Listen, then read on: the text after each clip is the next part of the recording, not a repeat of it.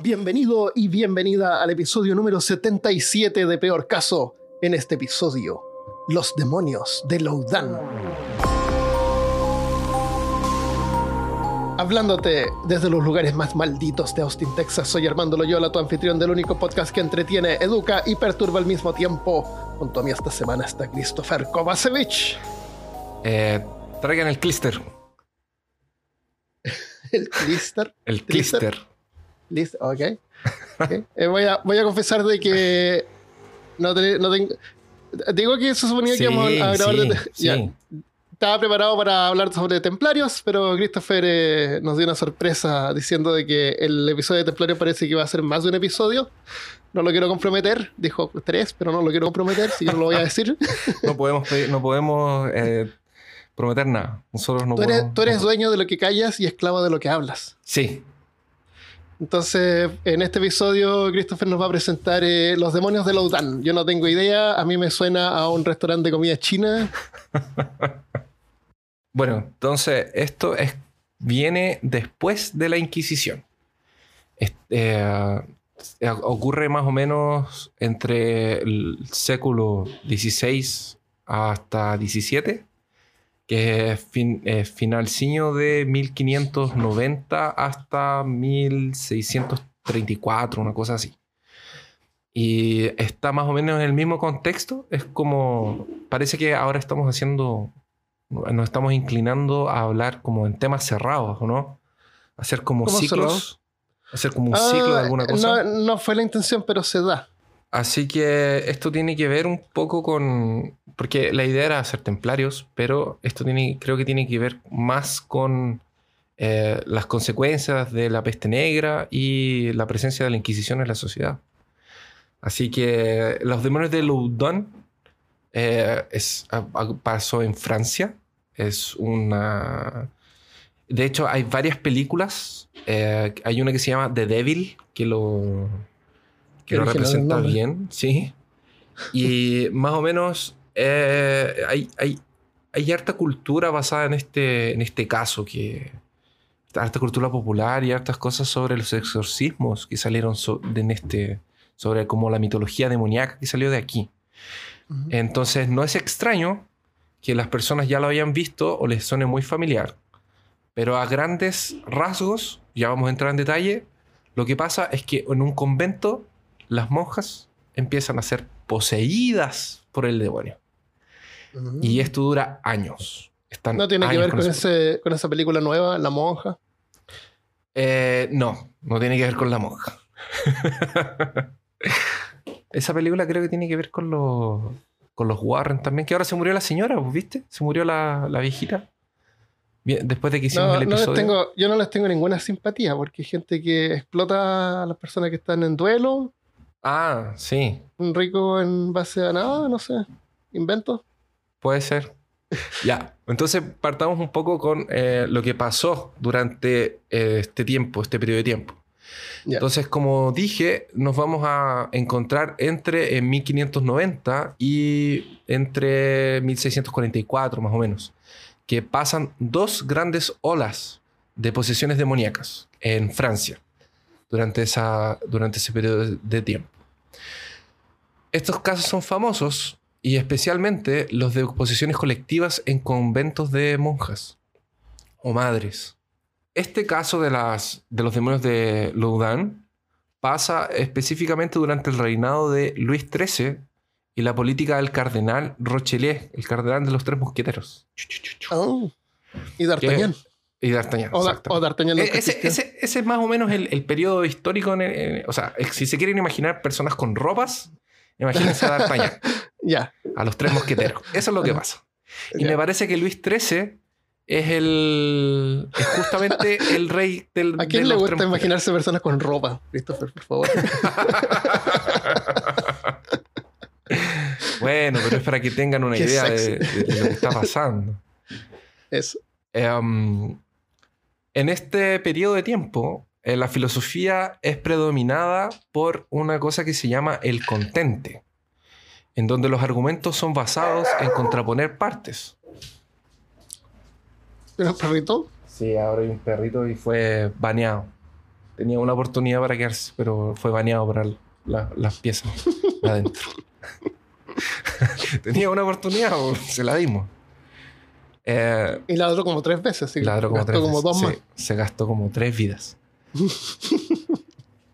Entonces pasa, voy a empezar de nuevo. Pasa Mm. durante la política del cardenal Rochelier, que es un periodo filosófico en donde predomina el contento. ¿En qué se basa esto? En que los argumentos se contraponen. Tú usas contra- contraposiciones de argumentos para eh, debatir. Entonces, generalmente es el bien contra el mal y cosas así por el estilo. Entonces, muchas veces los argumentos, cuando estudian los casos de, posesión, porque los casos son estudiados antes de... Tenemos que eh, recordar que en este periodo de tiempo el protestantismo era una cosa activa y estaba dividiendo naciones y estaba di- dividiendo religiosamente incluso la Europa entera. Entonces, Alemania quedó más... em, quedó más protestante que católico eh, España y Portugal quedaron más católicos que protestantes, son, son países católicos, un país protestante, y Francia se dividió por la mitad. Entonces los católicos ya no andaban así como en Francia al menos, no podían perder más fieles. Entonces no andaban por la vida exorcizando o haciendo cosas por el estilo. Mm, abusando un poquito. Ya no estaban abusando tanto porque no podían. No podían perder, eh, estaban en una lucha como de territorio.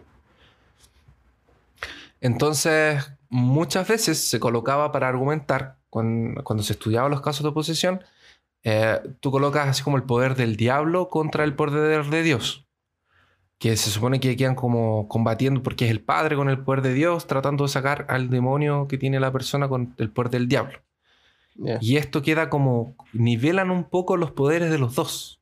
Que eso es una, es una cosa más mística que la gente asume cuando en realidad ninguna religión cristiana debería eh, argumentar que Dios tiene un poder igual al del diablo, sino que Dios siempre eh, Claro. tiene un poder muy Porque eso, superior. lo haría, eso ya lo haría politeísta.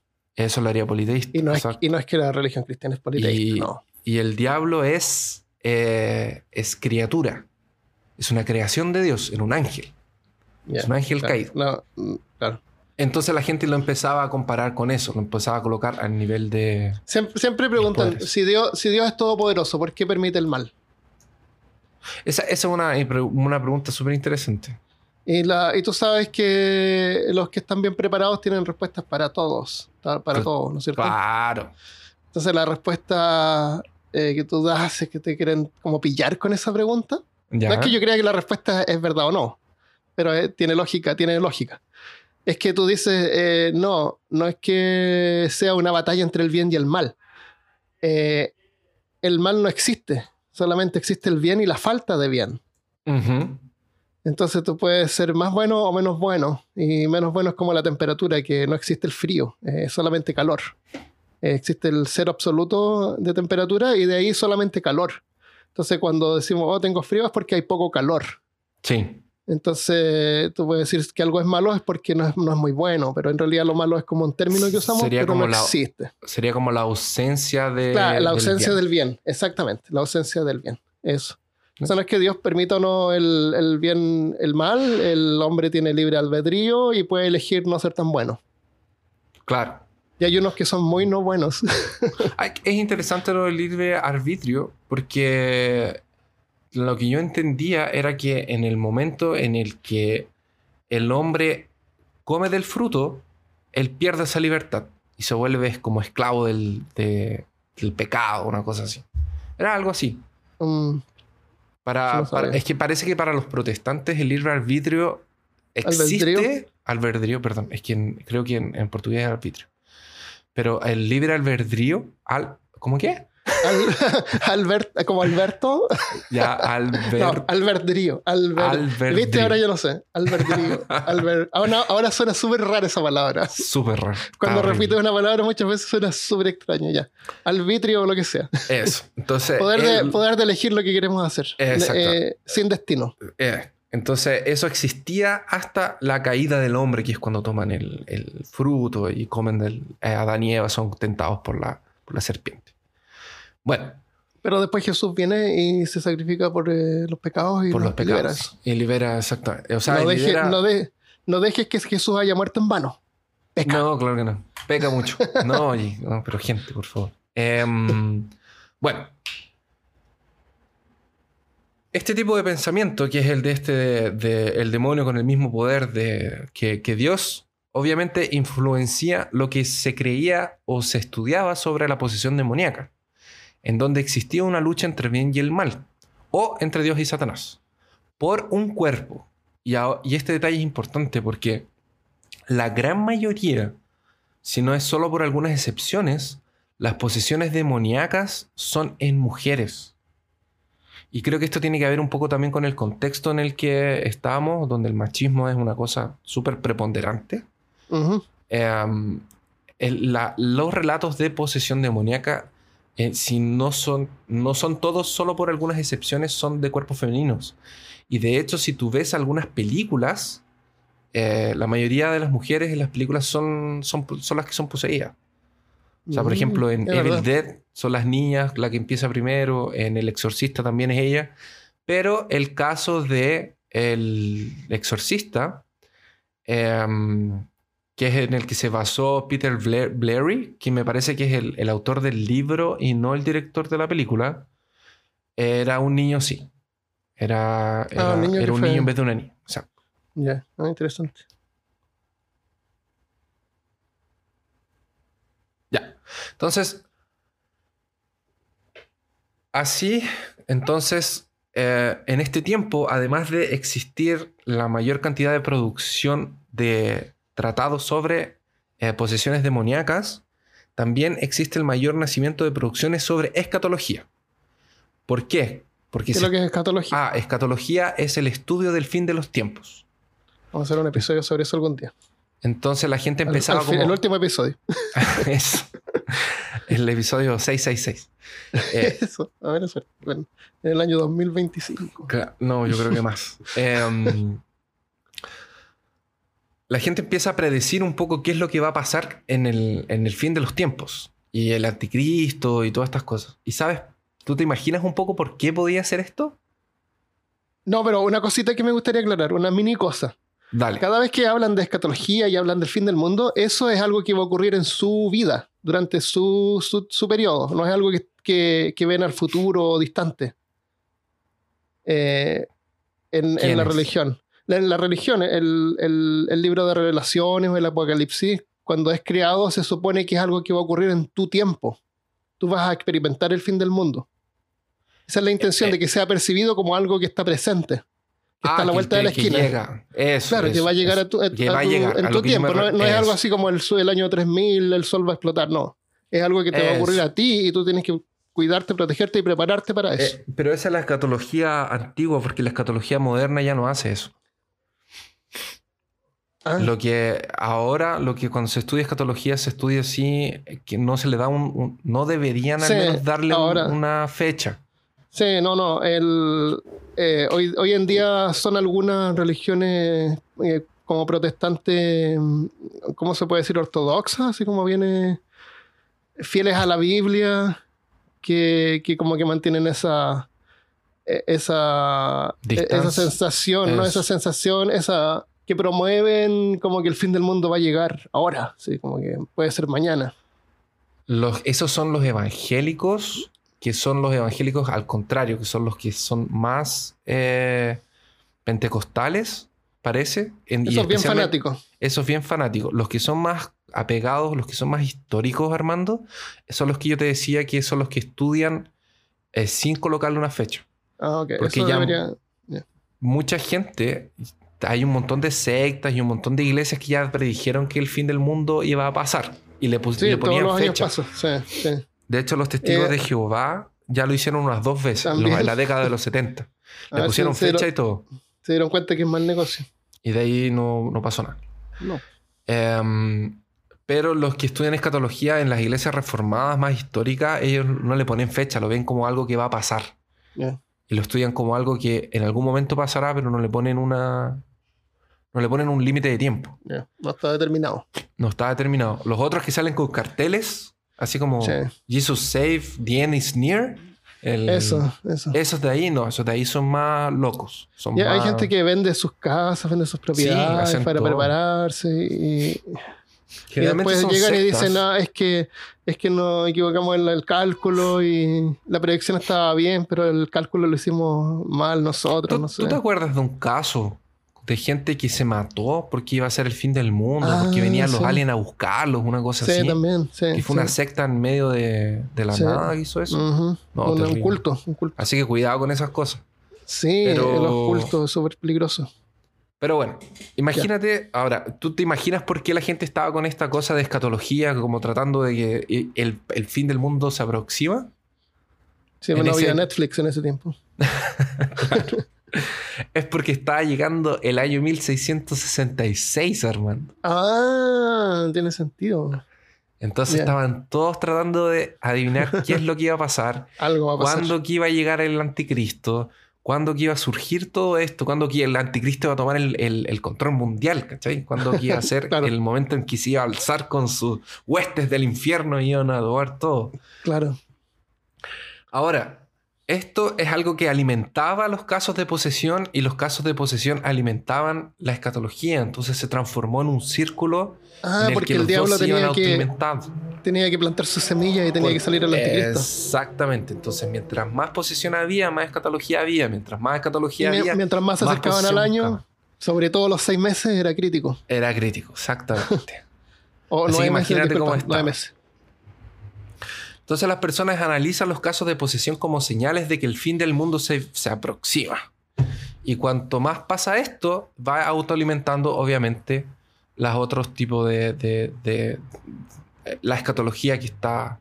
Entonces empieza una histeria colectiva en que cualquier cosa es Satanás. Ah, Los gatos son Satanás, eh, las- los egipcios son Satanás, eh, las brujas son Satanás, todo es Satanás. Casi como el pánico satánico que... tirar excremento por la en la ventana es Satanás. Que no También. se fijan en eso. No, claro. Tener eh, ratones de, de- de estima es Satanás. Bien. Fue en este periodo de tiempo que existe una transición entre lo que podríamos llamar de una posesión posible, en donde es un efecto de la imaginación o alguna enfermedad psicológica. En ese tiempo el psicoanálisis no existía mucho, pero la Oh, medicina verdad. estaba empezando a, a entrar. Ya. Entonces no existía la psicología, pero la posesión, lo que llevamos a llamar de posesión posible es cuando la persona tiene alguna enfermedad médica o es producto de la imaginación de esta persona. Y, eh, y- y, eh, que, sería, eh, esa sería la posesión posible. Entonces hay una transición entre esto hasta la posesión imposible, que sería exactamente que entrase un factor sobrenatural que ellos no pudieran explicar, que está fuera de nuestro alcance. Entonces empieza esa transición en donde los estudios empiezan eh, pasan de tratar de dar una explicación racional y científica a, a mistificar las posesiones demoníacas. Entra el factor super- el sobrenatural mucho más fuerte. Entonces, el debate empieza a ser mucho más de que incluso de quien cree en posesiones no tiene más, no, ya, no, ya no es un argumento simplemente decir eh, lo creo porque está en la Biblia y punto, se acabó. Sino que se basean en, en cosas de física, de medicina, de mecánica, de consecuencias, de cosas por el estilo y no tienen con cosas que no tienen nada que ver 100% con religión. Entonces tratan de envasar esto. Incluso dentro de la Iglesia Católica existen posturas diferentes. Hay gente que dice que lo que pasó en Loudun, que ya vamos a hablar de eso, eh, Ah, ¿verdad que estábamos hablando de sí, eso? estamos pasando de eso. Eh, pasó, sí, efectivamente. Otros dicen que pasó, pero que no fueron demonios y sí que las madres habrían se habrían contagiado con algún tipo de enfermedad. Y hay gente que dice que no pasó absolutamente nada y que todo era una farsa. Ya. ¿Y quién dice esto? Generalmente son los protestantes. Porque Los quieren protestantes. desacreditar a la iglesia católica. Ah, ya, ya. O sea, Armandus, por ahora tú estás en team... Team protestante. team protestante. Ya. Esta ola, porque te acuerdas que yo te comenté que ah, existieron dos olas de, de posesiones, que fue entre 1590 en esa década y el, y el otro fue en 1634 hasta 44, una cosa así. Te voy a contar de un caso. que está escrito, está documentado por la policía. Esto pasó en 1591 y le pasó a una joven que se llama François Fontaine. Ella tenía 22 años y era sirviente de una familia con dinero. Las hijas de los señores de François vieron entrar por la chimenea un humo negro, un ser, que fue en dirección al cuarto de François y se posó en la cama de ella. Allí, después de ejecutar algunos movimientos raros con la joven y de ellas escuchar algunos gemidos, eh, fueron y le contaron a los papás. ¿Y qué les dijeron? Que había sido qué? Una posesión Mm. demoníaca. Mm. Entonces la tomaron y la llevaron a la policía. Se la ¿Puede haber sido un tipo que, que entró a verla así como un novio? No, Y que al entrar por, no. la, por la chimenea se ensució No. de negro y era de noche, No. así que salió Te- corriendo. Y los gemidos que escucharon era otra cosa. No, no, aquí está diciendo que las dos hijas. Ya. Y, las- y Vieron las hijas- claro. Y no es que la gente mienta, no. No, ni que relacione con, con cosas que están confundidas. Claro. Y asustadas. Entonces llegaron a la policía, la dejaron ahí, a la pobre de la, de la François, y le dijeron a la policía, ¡ella está poseída! y se fueron. Y la dejaron ahí con la policía. Así que la policía la tomó y la encerró en la cárcel. O sea, no en la cárcel, pero como el- el- ellos tenían un edificio que tenían unos, unas cárceles que tenían otros, otros criminales también. Y la encerraron ahí mientras llegaba el médico, porque el médico tenía que dar la autorización para hacer el exorcismo. Él tenía que ver que no era una cosa médica y que hiciera una cosa espiritual para llamar al exorcista. Ah. Entonces, mientras la interrogaban y le preguntaran dónde vivía, el nombre, dónde había nacido y algunas cosas básicas, se dieron cuenta que cuando le repitieron la pregunta de dónde ella vivía, de- perdón, de dónde ella había nacido, ella, do- ella habi- dio dos respuestas diferentes. Lo que es una de las señales de posesión. Oh. Cuando tú te confundes así cambias de información, es porque estás poseído. Pero dijo así como yo vivo en Curitiba y después dijo yo vivo en Brasil, o eran así como dos lugares que no. O no sabes, o no se sabe. No se sabe, no se sabe. Ah, No- no- los registros no son tan distintos. específicos. Sí. Ya. Entonces, este era un síntoma que sí confirmaba tal vez posesión. Pero por las dudas, para, para no entrar en un juicio, sí, ¿eh? Eh, tal una vez se confundió, no, no lo tenía muy claro. Claro. Dijo, dijo el estado en vez de la, de la ciudad, La o dijo una ciudad cerca. Entonces la encerraron y llamaron al médico para que la diagnosticara y ver si había que llamar un exorcista.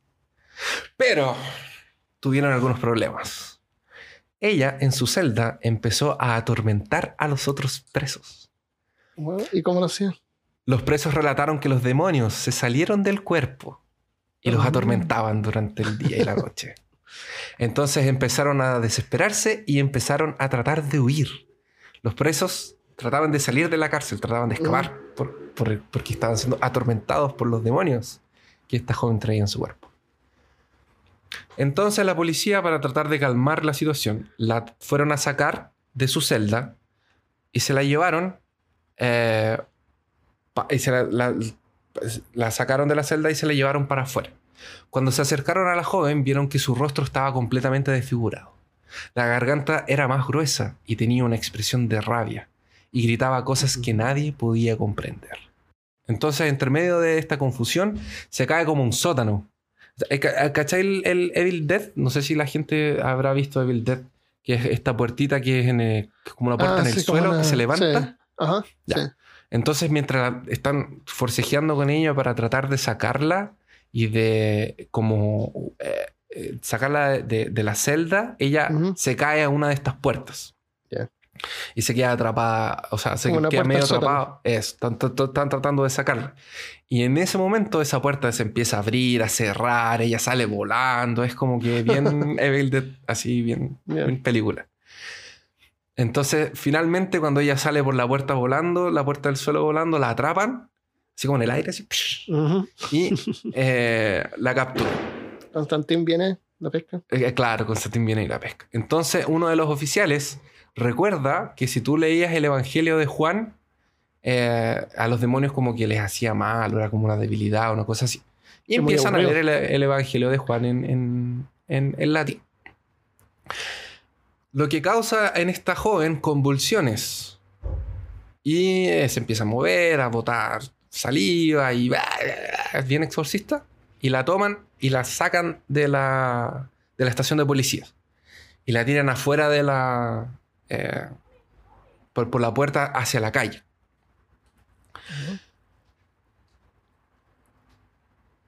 Se está moviendo, se está agitando en el suelo y eh, sin que ellos lo esperaran, se cae al suelo y se cae al suelo en formato de cruz, con los dos pies juntos y con los brazos abiertos. Nadie puede cerrarle los brazos ni tomarla porque no la podían entrar. Porque Con los brazos abiertos. no la- con los brazos abiertos no la podían entrar. Ya, o sea, se queda tirada y rígida. Él se queda tirada y rígida. Entonces los cuatro hombres que estaban ahí tratar eran tres policías y el como el Nadie, nadie tenía experiencia entrando sillones a Sillones. cambiarse de casa, como alguien que estoy viendo va a tener en, en unas horas más. Exactamente. Entonces la trataron de mover, le trataron de cerrar los brazos y nadie pudo. Ahora, según el reporte policial, y sí, la fuente existe y está, dice que la mujer en esa posición empieza a levitar, sin perder obviamente su forma aerodinámica de avioncito. Y empieza a perseguir a los policías. Yum, yum. Yo creo que no fue tan yum yum. Yo creo que fue. se levantó un poco y empezó a andar así Ah, como. Oh, no sé, me imagino que unos dos metros del. No, dos metros. Así, como, así como lento, más- para más metro. terrorífico. Claro. Ya. sin, muchas sin muchas curvas. así, sin-. Entonces, obviamente, esto aterra a los policías No. y se encierran, y se encierran, entran a la comisaría de vuelta y cierran Se la puerta. con los prisioneros. se encierra con los prisioneros. Y empiezan a sentir golpes en la puerta. Uh. Y era esta chica. y digamos en que, forma imaginemos que era de cruz. noche. Imaginemos que era de noche. imaginemos que era de noche. Y era esta chica en forma de cruz golpeando con los pies la Uh. puerta queriendo entrar. Aquí claramente tenemos un caso de posesión. No. Claro. De los cuatro puntos demonísticos se cumplen dos, que serían eh, cuatro, como las cuatro tesis para ver si una persona está endemoniada. Está endemoniada. El lenguaje, fuerza física superior a una persona normal, levitación y presciencia o conocimiento de cosas que están en otros lugares. Hasta ahora pasaron dos, que fue fuerza física y levitar. ¿Cómo explican levitar? ¿Cómo explican que algo se puede eh, desafiar la fuerza de gravedad? No. No Es magia. no- debe La magia ser de la posesión. Los propios presos se soltaron para ayudar a los policiales. Wow. Así que entre todos lograron, salieron entre todos así como una muchedumbre de, de, de vi- de- de villanos. Villanos, policías y ladrones juntos. Eso. De aldeanos con... ah, Salen a, a combatir al monstruo y eh, la toman, la agarran y le pegan. Oh, y la Le matan. dan, le dan una paliza. No, no le llegan a matar. Pero le pegan. Le pegan mucho. Bien. De hecho, algo que, que pasa mucho en estos casos de exorcismo con las mujeres es que hay mucha violencia física siempre. Durante el exorcismo y durante el... Mientras la están interrogando, siempre hay mucha violencia de por medio. Así que finalmente llega el padre y el médico. Y el médico da el aval de que no es una cosa eh, eh, fisiológica, sino que ya es hora de empezar el exorcismo. Así que la empiezan a, a- a interrogar para tratar de sacarle una confesión, para saber si había hecho, había cometido algún pecado, o si ella había hecho un pacto con el demonio, o alguna cosa por el estilo.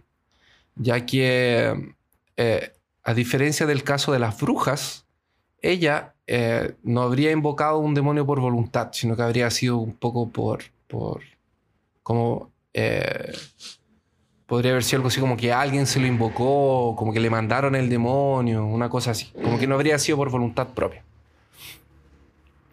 Porque en este tiempo, en este periodo de tiempo, tenemos que entender que el mal que afecta a las víctimas no es, un, no es un mal que seduce, no es como si fuera un vampiro que llega, te seduce, para que tú te entregues a él, para que eh, tampoco tiene que ver con, con, con, corromper una figura virgen y, y, santa, sino que tiene que ver específicamente con que la víctima tiene culpa de lo que le pasó.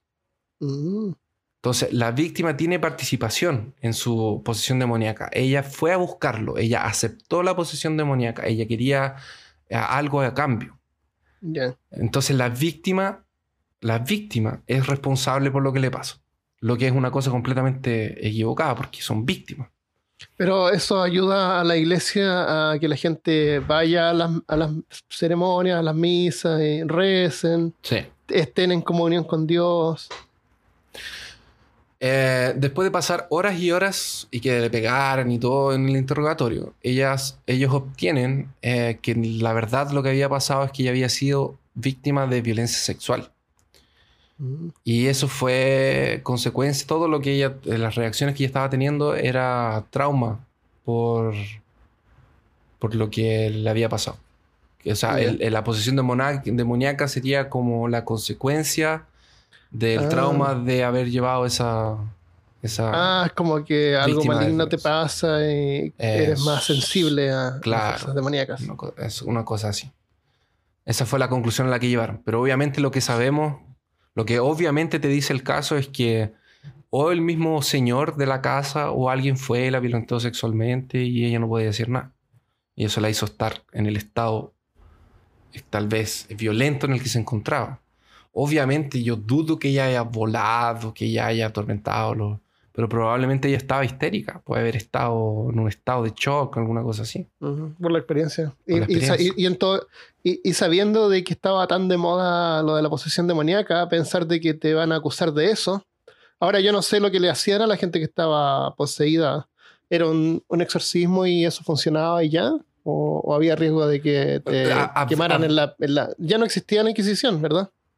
Eh, me parece que en ese tiempo. Ah, no, ese, ese, de aquí es el finalciño de la Inquisición. O sea, ah, cuando dijiste que ya no estaban matando gente. O sea, si tú, si tú eres víctima de una posesión y tú crees que, está, que la gente va a pensar de que estás poseído, ¿cuál es tu riesgo?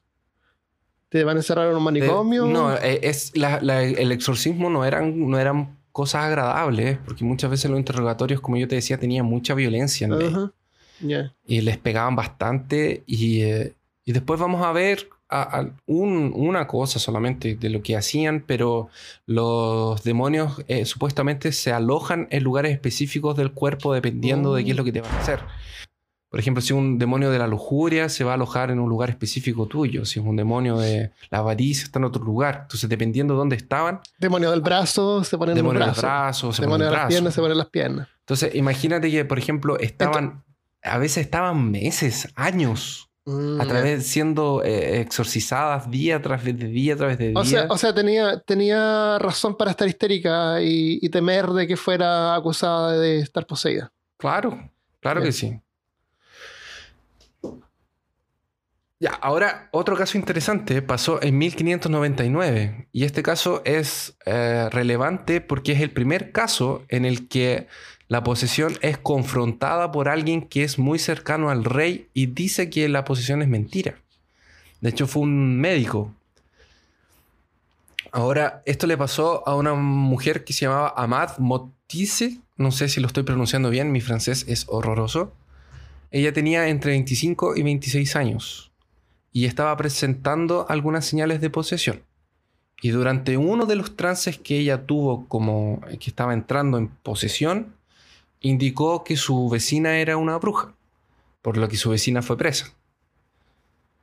Entonces aquí tenemos dos posturas que dependiendo de, la, de cómo conviene usarla, eh, va a ser la inclinación que los padres van a tener, que es, uno, el demonio siempre miente porque es el demonio, y el demonio siempre va a mentir porque es el padre de las mentiras, y dos, que el demonio es obligado por el poder de Dios a través del Padre a decir la verdad.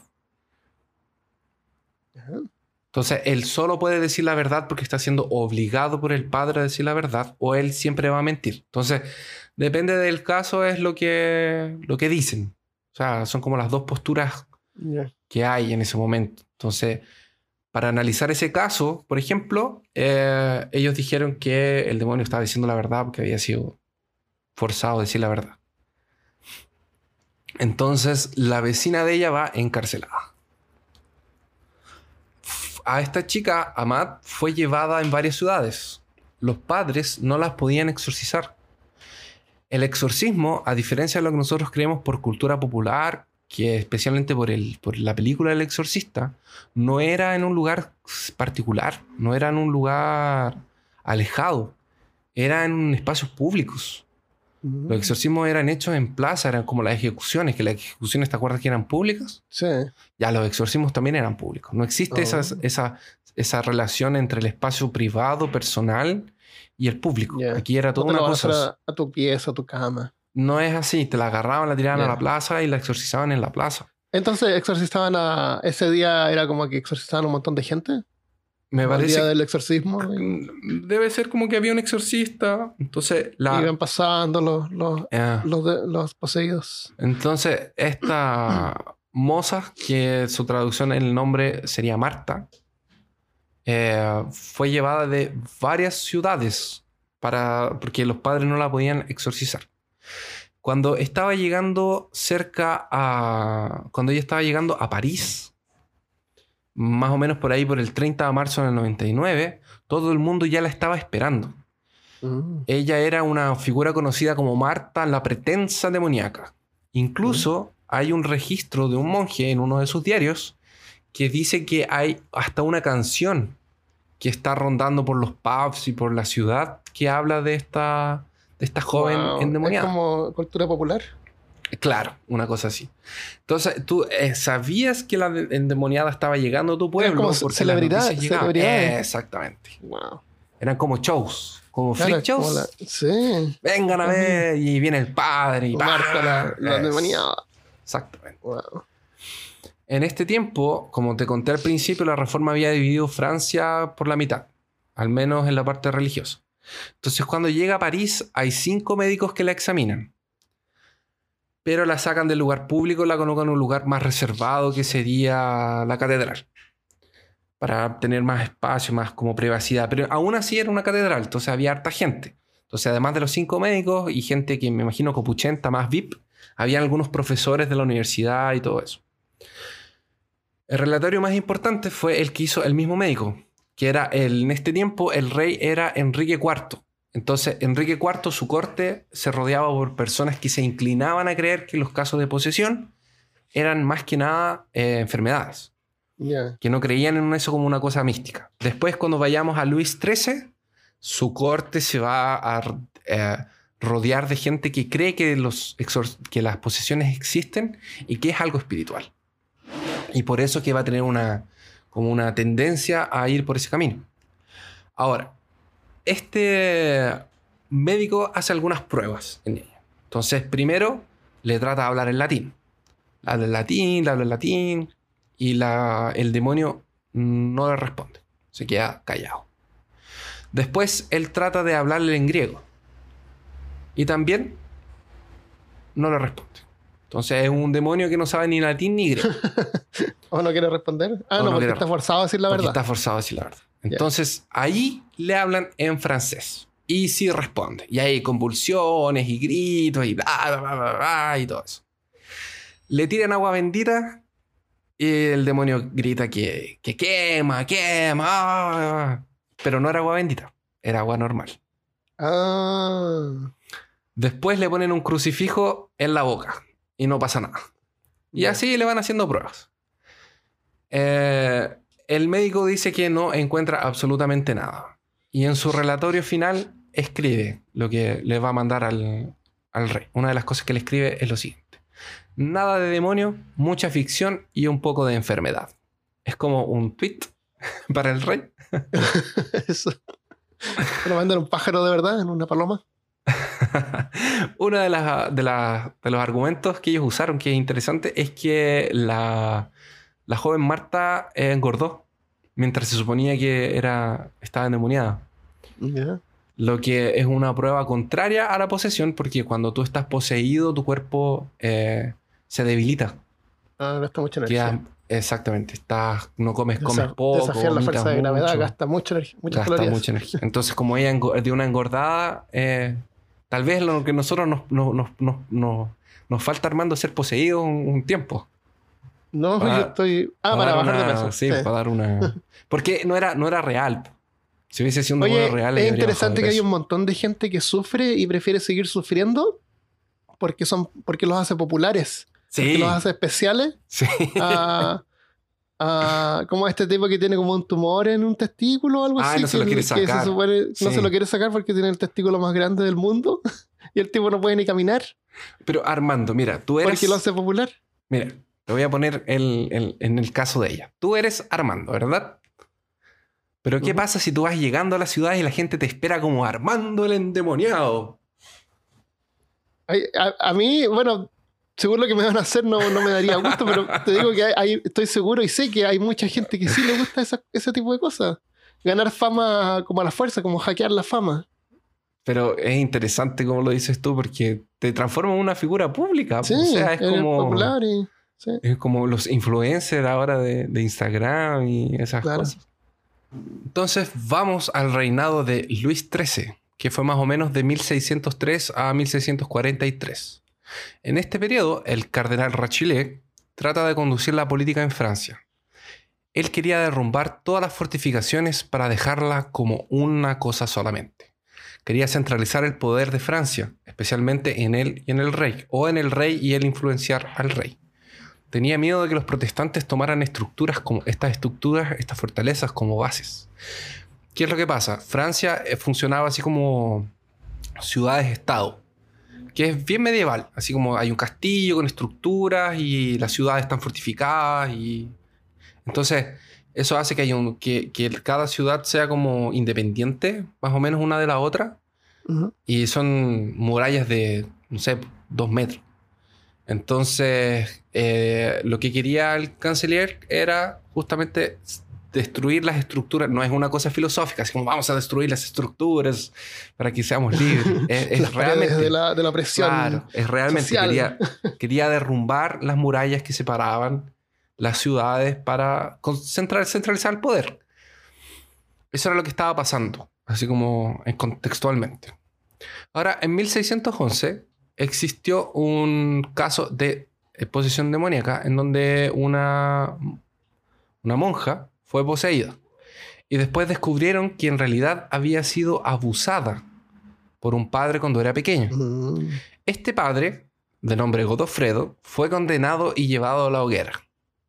Pero Oh. no por el crimen de haber violado sexualmente a una niña, eh, por pedofilia, una cosa así, sino que fue enviado a la hoguera por hechicería. Que era un crimen completamente, que era incluso medio, nada que ver con la atrocidad que había hecho. Este padre habría confesado encontrar un cuaderno que era de su tío, con nada más que dos frases en francés y mucho texto en un idioma que él no conocía, en una lengua extraña. Mm. Cuando comenzó a leer el cuaderno, Jericoncio. se le apareció, claro, cuando empezó a leer este cuaderno con esta escritura en un idioma irreconocible para él, Léelo en Jericoncio. ah, no sé leer jerigoncio. Es- eh, tú pones un P, pape, pipa, al final de la última sílaba eh, con la misma vocal. O sea, Ah, Christopher sería eh, Crispy Topoferpe. Qué difícil. Pero hay gente que lo habla súper rápido. Tenía Sí. un tío que lo hablaba súper rápido ¿Qué y me, es? me confundía. Yo juraba que era otro lenguaje cuando era chico. Se llama Jericoncio. ah, no, qué horrible. Ya para taparle Ya para sería yo dale. ¿Viste? Bispi- Qué horror. bispi- ¿Qué cosa maligna vas, a invocar a un dios primigenio Ya, sí. si sigues hablando así? me voy po que peda pa dar pa callar. Ya, dale, dale, Uf. Aparece un demonio. Witch, ya tenemos un witch ahí. Ush, ya. Ah, Cuando él empieza a leer el cuaderno, invoca a un demonio accidentalmente que se le aparece al lado. No, de verdad. ah, de Súper verdad. verdad. Es como Evil Dead. Es, es Ya. súper Evil Dead. Así como cuando el Ash lee, Hay lee una, el hay, hay- Necronomicon. Hay un cartón que me gusta harto, que es una, el gran guerrero, que tiene un libro, es un guerrero medieval, mágico, y tiene una, es una niñita, y tiene un libro como Ya. um, de demonios. Y hay una, es una tira cómica, y hay una que está como en la cama, está como en la cama así, ah, y saca el libro y invoca a un demonio. Y sale un demonio terrible, así con cachos y humo, así le dice, ¿para qué me llamaste? Así. Y es como que estira la mano así al final de la cama para que le pasaran las papas fritas. la bolsa de papas fritas, porque le daba mucha lata ir a buscarla. Hay uno, hay uno que es así también, que invoca al demonio sale el demonio y todo. Y le dice, ¿por qué me has invocado, humano? Y le pasa como un, tarri- un pote con pickles que no lo podía Ya. abrir. claro. Tiene- hay, hay muchas razones para las cuales uno quisiera invocar a un invocar a un demonio. demonio. y Bueno, por eso es entonces- que a los demonios no les gusta ser invocados. No, claro, por eso se echan a perder- echan- los echan a perder para los demás. Entonces el demonio le pregunta qué es lo que quiere. Él le pide a la niña. El demonio le dice que sí, pero que tiene que darle el alma a cambio. Y ahí tú sabes que tú puedes ser demonio o no, pero las cosas en el papel. Cosas burocráticas, la burocracia, claro. no, nadie escapa de la burocracia, ni siquiera lo supernatural. Entonces viene toda una parte en donde hay un papel y hay que colocarle una gota de sangre con el dedo y firmar y hay cláusulas y todo eso. Ahora, final, ahora ese fue ese caso de, de ahí. Ahora, en 1632, que va hasta la 34, la madre superiora Jean Agnes llegó hasta 37. Estos son los años, por si acaso. 1632 a 34 y la madre superiora de, las monjas de Loudan era Jean Agnes y fue hasta el año 37 que la estaba poseída. Fueron poseídas por un demonio las madres, las monjas de este convento y la madre superiora, todas poseídas por por lo menos dos años. En 1632, en mayo, de mayo a septiembre, habían muerto más o menos 3.700 personas por la peste en, la ciudad de Loudan. En septiembre empiezan las primeras señales de posesión de las Ursulinas de Loudan, que era el nombre de las monjitas. El día 21 y día 22 empiezan a ver sombras pasando por el convento. Mm. El día 23, una bola negra pasa por el comedor mientras ellas almorzaban. Después, esta bola tomará forma de hombre, pero siempre les dará la espalda. Solo en octubre, el hombre de, hecho de, de humo tendrá un rostro, y este rostro sería de nada más que del padre Grandier. El que, habían, el que le habían matado en la pira. No, no. ¿Que habían quemado? Es otro, es otro, otro. Eh, Ese de ahí Ah, era. Godofredo. Ese de aquí es Grandier. Eh, Urbano Grandier. El padre, el padre de la iglesia de Loudan. Mira. Jane, que en 44 escribió su autobiografía después de que había pasado todo esto de los exorcismos y ya estaba un poco mejor de la cabeza. Eh, que es una biografía que se discute si la escribió ella o se la dictó a otra persona y esa persona mientras la escribía como que la enchulaba un poquito. O si es de ella misma. Eh, venía de una familia muy rica. Cuando era niña fue enviada por un convento para ser educada hasta los 15 años más o menos, cuando se le convidó a retirarse del convento y se va a vivir con la familia. Y ahí tiene muchos conflictos con su familia y decide entrar a las madres ursulinas y dedicarse, eh, tomar los votos y finalmente se... eh, Se una mo- monja. es monjisa. Monjisa, Monjetiza. Monjetiza. Ella nunca fue muy ortodoxa y no llevaba muy a serio las cosas de, de monja, no sé cómo decirlo, como los Era como la rituales. monja, la monja simpática así de la película. Al contrario, dicen que era... eh, se supone que no era muy agradable, la verdad. Ah, Así que era un po- poco bajita, media corcunda, así, y como media malhumorada, dice. Ah, En ya. 26, en 1626, fue inaugurada el convento en una casa. con- o sea, fue inaugurado el convento de las hermanas Ursulinas en la ciudad de Loudan, en una casa que era conocida por ser una casa embrujada. Entonces, ¿dónde vamos a llevar a las monjitas al, a- al tener un convento? En esa casa de es una casa casa embrujada. Después de las posesiones, después de todo este atrito de las posesiones, se cambiaron de casa. se fueron a vivir en una casa que no estaba embrujada. Al año siguiente, ella ya es madre superiora. Después de que entraron, después de que inauguraron las Mm. Ursulinas, ella va y ya asume el puesto de madre superiora. Ella dice que estudió mucho para llegar a su cargo, pero más que nada era por la posición y no por una cosa de vocación. Entonces, lo que ellas hacían en ese convento era educar a las niñas de la burguesía en aritmética, francés y ese tipo de, de cosas. Que era lo que se educaba a las niñitas en, en ese tiempo. Una de las profesoras, mientras daba clases de aritmética, empezó a reírse descontroladamente. Empezó a, a tener, a hablar cosas extrañas, por lo que las niñas se asustaron mucho, le contaron a sus familias y las familias sacaron a todas sus hijas del convento. Entonces ya no le estaban enseñando a nadie más, estaban aisladas Mm. por culpa de la profesora de aritmética loca. Ah, claustro se llama cuando están, cuando están aisladas completamente del exterior. Sí, claustro. Eso. Pero ellas no eran la intención de ser un claustro. No. No tenían la intención de eso. En 1617, el padre Urbain Grandier empieza a estar en la catedral de Loudun. Y se convierte mucha gente, porque dicen que es una persona muy elocuente y muy envuelto en política, especialmente en la protección de los muros, al contrario de lo que era el plan del cardenal. Porque les daba protección, porque era importante para el pueblo, porque la gente se sentía más segura con los, con los, con los, con los, con los, con los muros en vez de sin ellos, pero eso les daba mucha independencia y eso no le gustaba al cardenal. Era un padre jesuita y era muy conocido por ser seductor. Mm. Tenía la habilidad de consolar viudas, escuchar confesiones y confortar espiritualmente. Oh, Se sabe que tuvo varios casos con, con feligreses de su iglesia. Era una persona muy culta, sabía latín, sabía latín, entre otras cosas. Entonces, una de las autoridades de la ciudad, que era el abogado de la ciudad, le lleva a su joven hija para que el sacerdote le enseñara latín. Y bueno, terminó enseñándole latín y otras cosas. Porque en su corazón el padre es un libertino. Entonces, mientras le pasa le- clases de latín, le daba billetes, o sea, le daba billetes, le daba textos eróticos, Wow. así como medio para que ella los tradujera y leyera.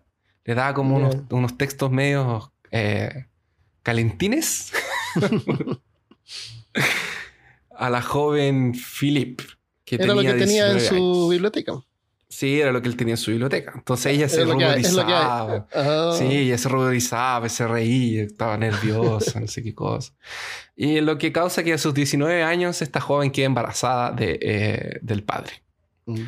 Ahora el abogado, que era el papá, queda absolutamente enojado, obviamente, queda puto, y eh, va a hablar con el padre y eh, este le dice que no va a reconocer al hijo y no se va a casar porque el padre no se puede casar, etcétera, etcétera.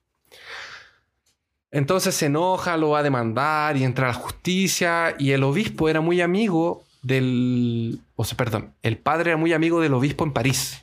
Entonces, cada vez que él tenía un problema, él iba a París y lo resolvían allá. Entonces, agarraba al abogado y le decía, ya, me va a acusar, ya, ok. Entonces, vamos a París al tiro y apelaba al tiro al obispo y el obispo lo defendía. Y al final, les voy a contar lo que pasó con, con- ese hijo. Eh, así que no le pasaba nada, porque cualquier acusación que le hacían de que, ah, pero es que el padre seduce a las viudas, que seduce a mi mamá, que no sé qué cosa, eh, cada vez que tenía un problema de esos, iba y apelaba al obispo. Al obispo. Entonces, al final no, nada, no le pasaba nada. Varias veces le dieron la oportunidad de salir y él no quiso. Crearon una conspiración dentro de la ciudad de, de Loudun, junto de otros padres, el boticario, el cirujano y obviamente el abogado. Todos esperaban que se equivocara o que diera un paso en falso, lo que nunca pasó. Hay una ópera alemana eh, que se llama Los demonios de Loudun, que representa esto bien, que de hecho después la hicieron eh, un corto para una película para la televisión y me parece que está en YouTube con subtítulos o está en español. Se puede ver. Los demonios de Loudun, la ópera versión televisión alemana. Debe ser súper entretenido, lo voy a poner en la página. Vamos a buscarlo. Dicen que es bien chistoso, que tiene unas partes así bien. Bien porque es como media. fue- creo que fue escrita en 1960. Entonces, como Ah, bien. no antigua. No, no es antigua. Entonces, como bien. eh, como sarcástica. Ya, ah, bien. Ya. Entonces, en una de las interrogaciones. Ah, eso. Entonces, Jan, que era la madre superiora del convento, estaba un poco obsesionada con él. Cuando el padre que escuchaba las confesiones y cuidaba del convento muere, ella le pregunta a Grandier si puede asumir el convento y él no quiso. Le dijo que no, que no podía, que no tenía tiempo.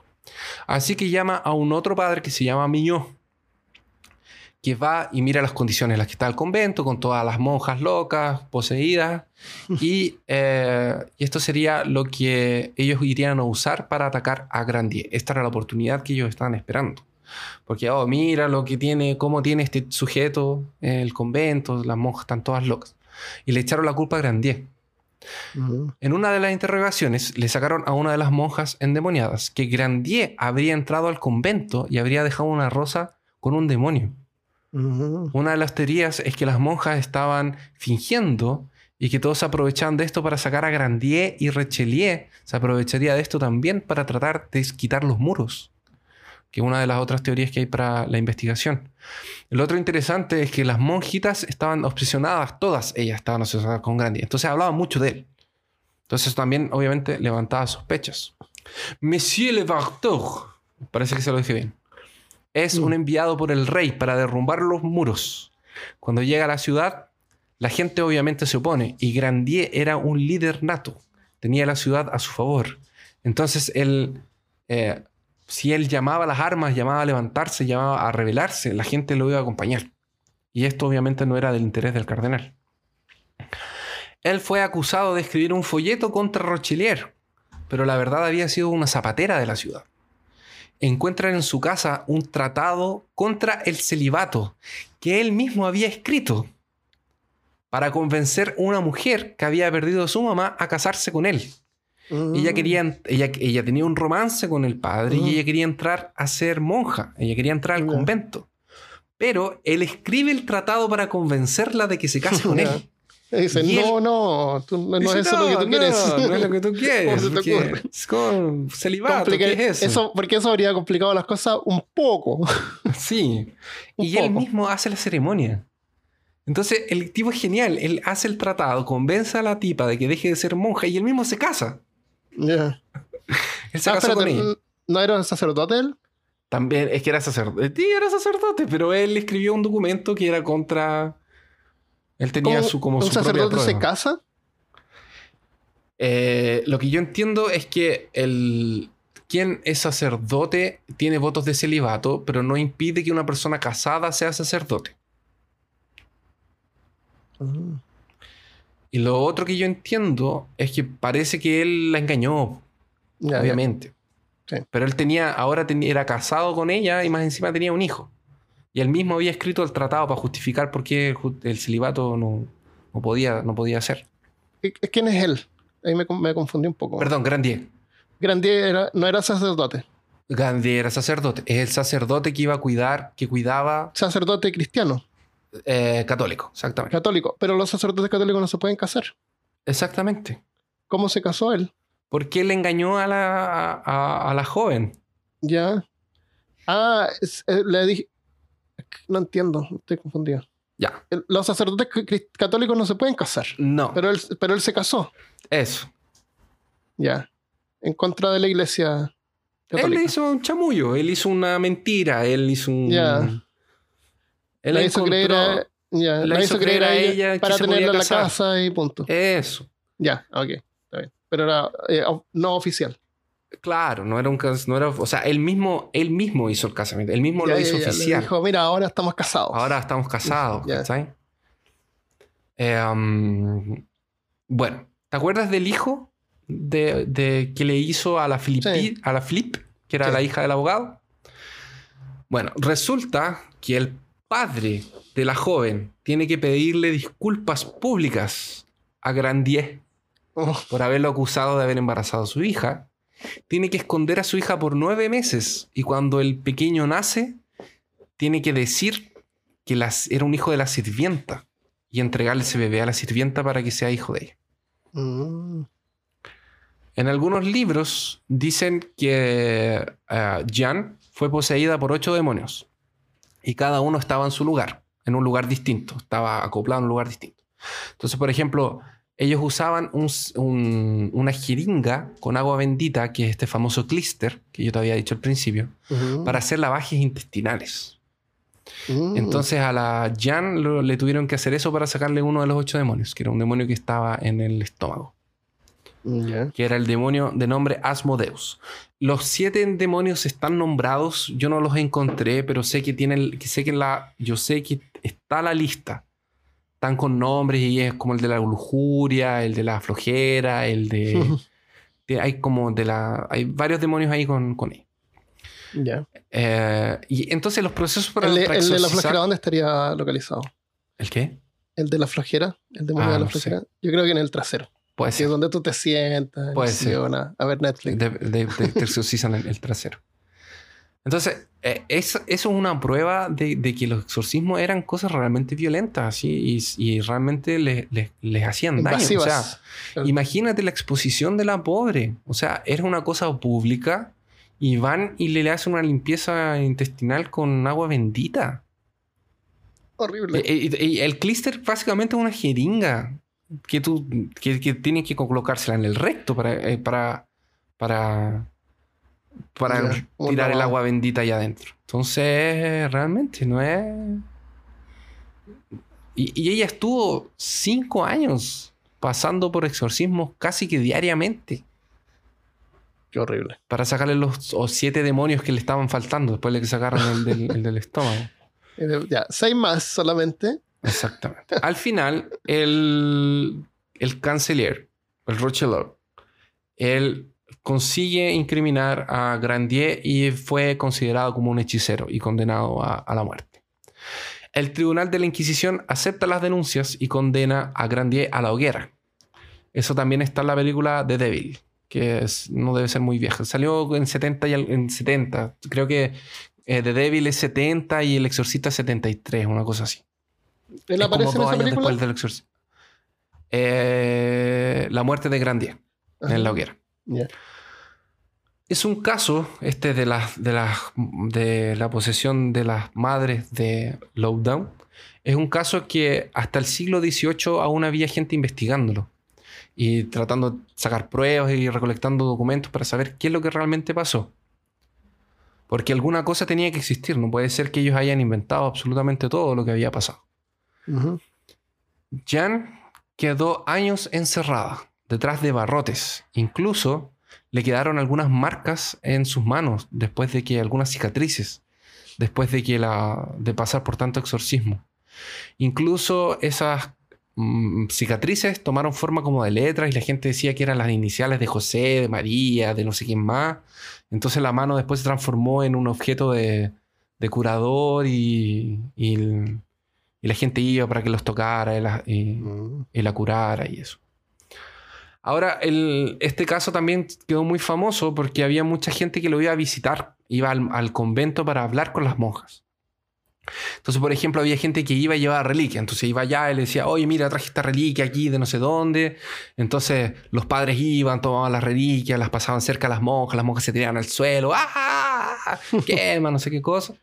Y después el viajero decía así como, ah, no era nada, así como no tenía nada, era arena, no sé, pues, ¿cachai? Como que trataban de desmentir que la posesión supuestamente de, la- de las monjas. Ya. Entonces era más o menos lo del agua bendita que era agua normal. Llevaban una reliquia, ahí las monjas hacían como que les pasaba algo, pero la verdad la reliquia no era nada. Eh, no hablaban Para muchos pillarlas. idiomas. Entonces se supone que los, que los demonios hablan todos los idiomas. Entonces eh, iba gente y decía, ah, yo quiero hablar con la monja, pero lo voy a hablar en un idioma que no te voy a decir cuál es. Entonces le decían, no, no, ella, ta- esta- estos demonios no, no son muy cultos, no saben eh, distintas lenguas y cosas así. Y cada vez que trataban de justificar esto, decían que en el tratado que Grandier había hecho con el demonio no especificaba que ellas hablaran idiomas o cosas por el estilo. Finalmente, The Devil, que es una ópera de 1960, tiene la versión en TV y está en YouTube. Y dicen que tiene incluso la escena del Clister. Así que si la quieren ver, está ahí. Yes. Eso es lo que quiero ver. Podríamos contar. eh, hay dos cosas que te quiero contar. Aparte de eso, el, el escritor que se llama Gilberto Villarroel, que fue el que escribió Cochrane vs. Tulu, Ujú. él parece que vive en Francia, porque todo lo que escribe es sobre Francia. El, el segundo libro se llama La Hermandad de las Catacumbas. Sí, es el que tenemos, ¿no es cierto? sí. Ya, ese es un escape de la Catedral de Notre Dame. Parece que hay como eh, la Catedral de Notre Oh. Dame que se quemó recientemente esta semana. Eh, o parte de ella, el, eh, tiene que ver con eso, así que es interesante si le quieren echar una mirada. El, el- el autor se llama Gilberto Villarroel. Y Felipe Choque, eh, nuestro ilustrador de peor caso y amigo, que vive en La Serena y ahora está viviendo en Japón, él en, su- en sus eh, primeros días, hace muchos años, escribió un cómics que era sobre un demonio, que era una chica, que era una demonia, que su trabajo era ir a darle eh, deseos a la gente a cambio de su alma. Entonces tenía que llevar el contrato. Y, y es un cómic súper entretenido porque va y como que no le funciona y vuelve y el jefe la reta porque no, no, no, no ha cumplido con la cantidad de almas que, que tiene que conseguir eh, eh, en su trabajo. Es como su trabajo, ¿me entiendes? Como un, Sí, un demonio es su trabajo. Así que vamos a dejar un link a ese cómic. Es súper bueno para que lo vean en, en la página de este episodio que sería peorcaso.com slash 77. Excelente. Ya, vamos a leer algunos, algunos mensajes que nos enviaron y hay uno bien interesante que nos dejó Eduardo Gutiérrez en la página de peorcaso.com slash 76, el episodio de la Inquisición. Dice, es genial su podcast, cabros, pero estoy en la obligación moral de comentar que muchas de las cosas que dijeron no son históricas, sino que es solo parte de la leyenda negra de la Inquisición. Por ejemplo, los judíos no son herejes, son paganos, que es distinto y la Inquisición no tiene poder legal sobre ellos. Eso creo que lo aclaramos. Mm, No lo recuerdo, la verdad. Yo- sí, yo- capítulo, no. Yo dije específicamente de que eh, perseguía a los judíos que se convertían al cristianismo y eran considerados herejes cuando no cumplían, no seguían el cristianismo y seguían practicando sus cosas. Bueno, dice, dice, la Inquisición española solo servía al territorio español, por eso se llamaba española, considerando a América como territorio español durante los siglos coloniales. En ningún caso digo que deban saber todo sobre la Inquisición, pero como profe de historia, pone entre paréntesis, creo que es importante no desinformar en estos temas. Podata, Nobody Expect the Spanish Inquisition, es un sketch de Monty Ah, Python. Sí, al final Armando tenía razón.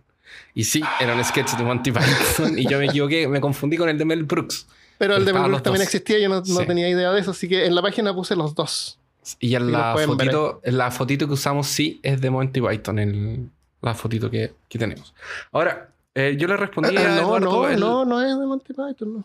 Estás diciendo que estoy usando material eh, copyright. El copyright, no. Eh, yo le respondí a Eduardo en la, en la página. Eh, me, me parece súper bueno que podamos aclarar, porque tal vez no quedó muy claro estos puntos que él nos, nos- nos- nos muestra aquí.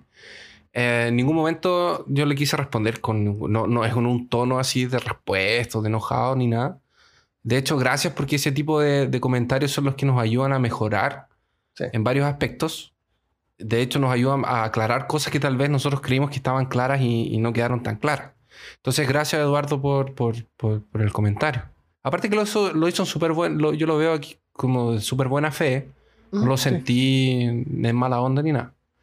Yo le respondí esto. Dice, eh, nuestra intención jamás es desinformar, bajo ninguna circunstancia. Un objetivo muy claro que tenemos es aportar un grano de arena en este mundo lleno de banalidades y futilidades. Tal vez no quedó muy claro, pero nunca quise decir que ellos no eran paganos delante de los ojos de la Iglesia Católica, sino que al momento en que dicen convertirse a la religión católica y aún así practicar rituales judíos, esto los convierte inmediatamente en herejes, católicos practicantes de otros rituales religiosos.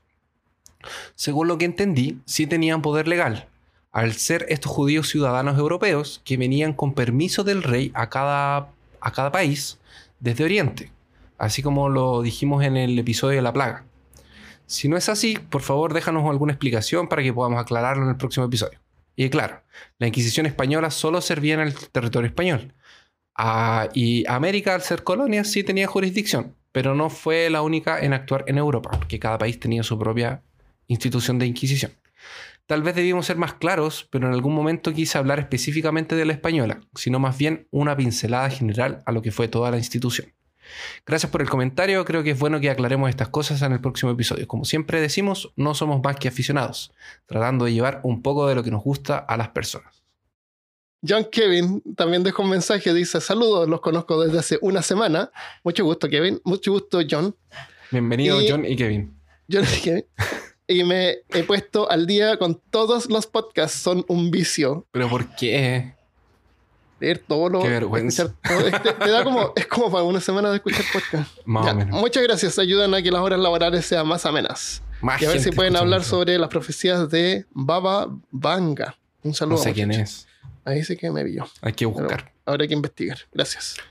Mi tocayo Christopher Enciso dice: Hola, les habla otro Christopher de un país alterno al sur de América, Perú. Soy programador web y escuché su podcast hace unas semanas mientras vagaba por Spotify, ya que me aburrí de escuchar mi extensa playlist de canciones. Me encantó su narrativa elocuente e informativa. Un gusto escucharlos y quiero seguir haciéndolo. Me gustó el capítulo de este lunes, La Inquisición. Me gustaría uno de los templarios y su búsqueda por el Santo Grial. Saludos. A mí también me confunden con Christian, lo que callamos los Christopher y O Christopher.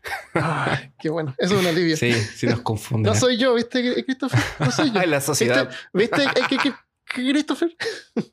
¿Viste, Christian? Claro. Tienes que cambiarte el nombre. Eso. otro nombre. Ponte, no sé, un nombre de fantasía.